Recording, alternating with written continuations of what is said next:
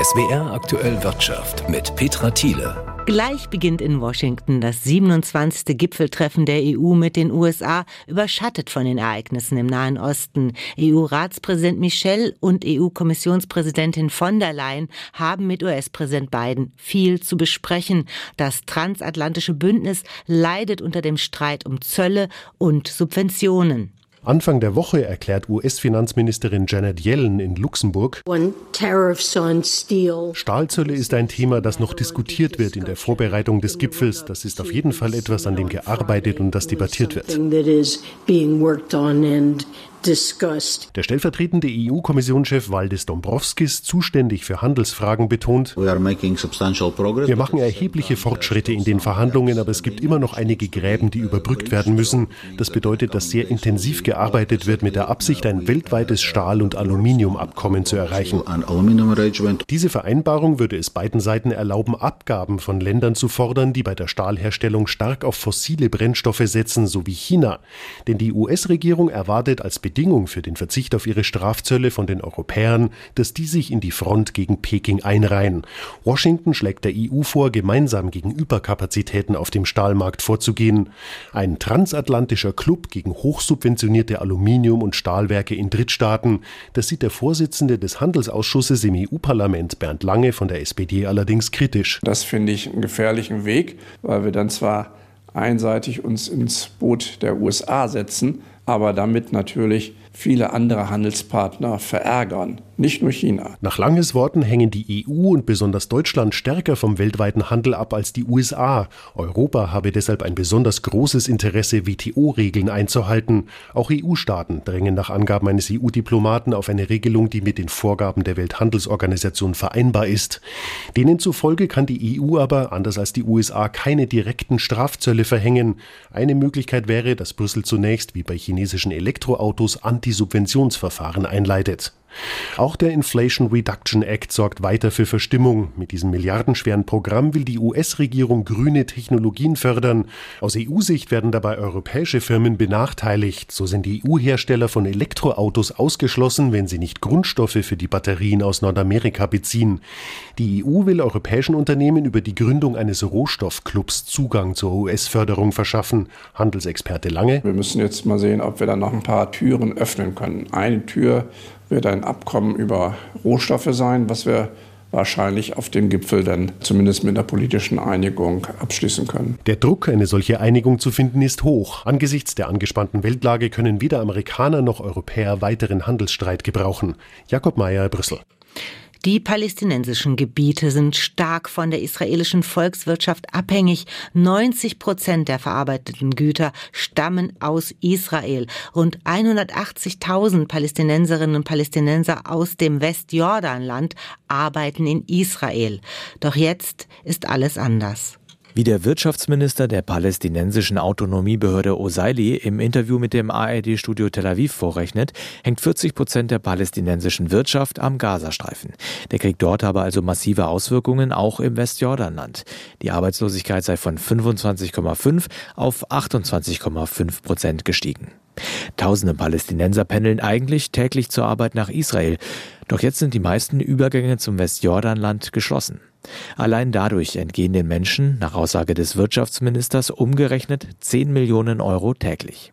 Aus dem Gazastreifen hatten zuletzt gut 18.000 Menschen eine Arbeitsgenehmigung in Israel. Tausende davon können offenbar seit dem Angriff der Hamas auf Israel nicht nach Hause. Ein weiteres Problem für die palästinensische Industrie sind nach Aussagen von Wirtschaftsvertretern Straßensperren und lange Staus. Die israelische Armee hatte ihre Kontrollen in dem von ihr besetzten Gebiet noch einmal intensiviert. Import und Export seien extrem schwierig geworden. Björn Darke, Ramallah. Die Frankfurter Buchmesse ist seit heute Mittag für alle Menschen geöffnet. Bis dahin durften nur Fachbesucher an die Stände der Verlage. Wie viele kommen, ist immer ein Hinweis auf die wirtschaftliche Lage der Branche. Im letzten Jahr waren rund 93.000 Fachbesucher vor Ort. Lars Hofmann, wie ist es dieses Jahr gelaufen? Es sind wieder spürbar mehr Verleger, Literaturagenten oder Buchhändler nach Frankfurt auf die Messe gekommen, auch wenn es jetzt noch keine genauen Zahlen gibt. Aber viele Verlage erzählen, dass es gerade mit Blick auf den Rechte- und Lizenzhandel, der hier enorm wichtig ist, wieder fast normal ist. Das Agentenzentrum auf der Messe war völlig ausgebucht und das ist anders als im letzten Jahr. Jetzt sind nämlich auch wieder mehr Rechtehändler aus den USA, aus China oder Indien hier nach Frankfurt gekommen. Aber es ist eben auch zu hören, dass die Buchbranche nach wie vor unter hohen Energiekosten leidet, dass der Druck von Büchern einfach teurer geworden ist und dass die Leute wegen der Inflation weniger kaufen. Also auch wenn das Geschäft auf der Buchmesse wieder besser geworden ist, die Branche boomt keineswegs, ist hier zu hören. Die Bundesländer fordern eine Arbeitspflicht für Asylbewerber. Spätestens nach der Zuweisung an die Kommunen sollen Geflüchtete künftig zu gemeinnütziger Arbeit herangezogen werden können. Ist das hilfreich für eine bessere Integration? SWR-Reporter Wolfgang Brauer hat in Rheinhessen nachgefragt. Mein Name ist Andro Vedal. Ich kam aus Südsudan. Über Libyen, das Mittelmeer und Italien. Seit sieben Monaten ist der 27-Jährige in Deutschland und seit rund zwei Wochen in einer neuen Containerunterkunft am Stadtrand von Alzey in einem Gewerbegebiet. Er und drei Landsmänner aus dem Südsudan, die sich erst in Deutschland getroffen haben, sprechen mit uns erstmal nur auf Englisch. Here I want just uh, learn German language, start working. Ihr Deutschlehrer ist Sharach Hamzepur, der schon vor vielen Jahren aus dem Iran nach Deutschland gekommen ist. Die Jungs, die hier sind, also die sind alle sehr willig, wollen hier arbeiten. Also wenn sie alle so wären, wären wir sehr glücklich hier. Die jungen Männer aus dem Südsudan wollen in Deutschland eine Ausbildung machen. Dafür müssen sie erstmal Deutsch lernen. Das ist zeitintensiv. Von einer gemeinnützigen Arbeit für 85 Cent die Stunde halten sie wenig, denn dann hätten sie keine Zeit mehr zum Lernen. Eine solche Arbeitspflicht für Geflüchtete und Migranten fordert unter anderem der Deutsche Landkreistag. Andreas Göbel ist geschäftsführender Direktor des Landkreistages Rheinland-Pfalz. So ist es, glaube ich, für beide Seiten gut. Sowohl für die Geflüchteten, die hierher kommen, als auch für die Bevölkerung. Das heißt, je schneller ich die Geflüchteten in den Arbeitsmarkt integrieren kann, desto schneller stehen sie auf eigenen Füßen und desto besser klappt dann eben auch die Integration. Schon jetzt arbeiten beispielsweise Geflüchtete in ihren Unterkünften mit, helfen bei der Reinigung oder geben Essen aus. Wenn sie einer Gemeinde zugewiesen werden, könnten sie auch dort zu gemeinnütziger Arbeit herangezogen werden. Zum Beispiel Beispiel Straße kehren oder Rasen mähen. Shidi Dagogi leitet das Migrationsbüro des Malteser Hilfsdienstes für Rheinland-Pfalz, das 16 Flüchtlingsheime im Land betreut. Sie ist der Meinung, den Geflüchteten einfach einen Besen in die Hand zu drücken und sie zur Arbeit zu verpflichten, reiche nicht aus. Die wollen alle was machen. Also es gibt keine, der sagt, ich bleibe lieber im Zimmer und in der Unterkunft. Die wollen alle arbeiten, aber Art der Arbeit, was sie dann im Heimatland gemacht haben, ist ja auch dann vielleicht anders gewesen. Es gibt ja Menschen, die immer auf dem Land gearbeitet haben. Es gibt Menschen, die dafür nur studiert haben und haben dann ganz andere Vorstellungen.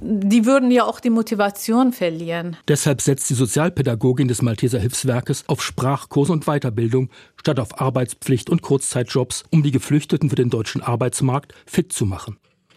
Autos mit Verbrennermotoren finden in Europa immer weniger Käufer. Auch im September ist der Marktanteil der Diesel und Benziner weiter geschrumpft. Mehr als jedes zweite verkaufte Auto hatte vergangenen Monat einen alternativen Antrieb, so der Europäische Branchenverband ACEA. Aktuell sind vor allem Fahrzeuge mit hybriden Motoren gefragt. EU-weit wurden 235.000 Neuzulassungen registriert. Das ist ein Plus von mehr als 30 Prozent. Auch die batteriegetriebenen Elektroautos konnten ihren Marktanteil weiter ausbauen auf jetzt 14,8 Prozent. Und das, obwohl die Verkäufe in Deutschland um rund ein Drittel eingebrochen sind, was laut ACEA darauf zurückzuführen ist, dass die Kaufprämien auf dem größten europäischen Markt seit September gekappt wurden.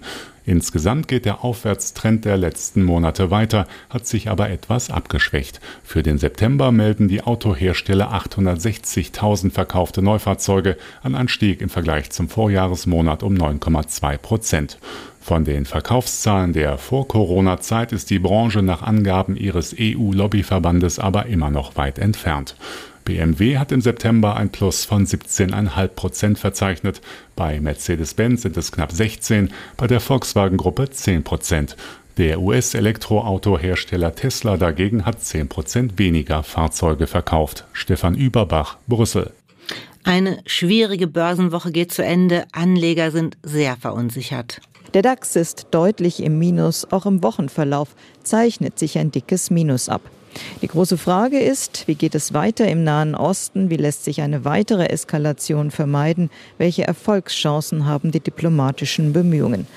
Wegen der unsicheren Situation im Nahen Osten haben auch die Ölpreise deutlich zugelegt. Auch der Goldpreis ist gestiegen. Gold gilt ja als eine Art Krisenwährung in turbulenten Zeiten.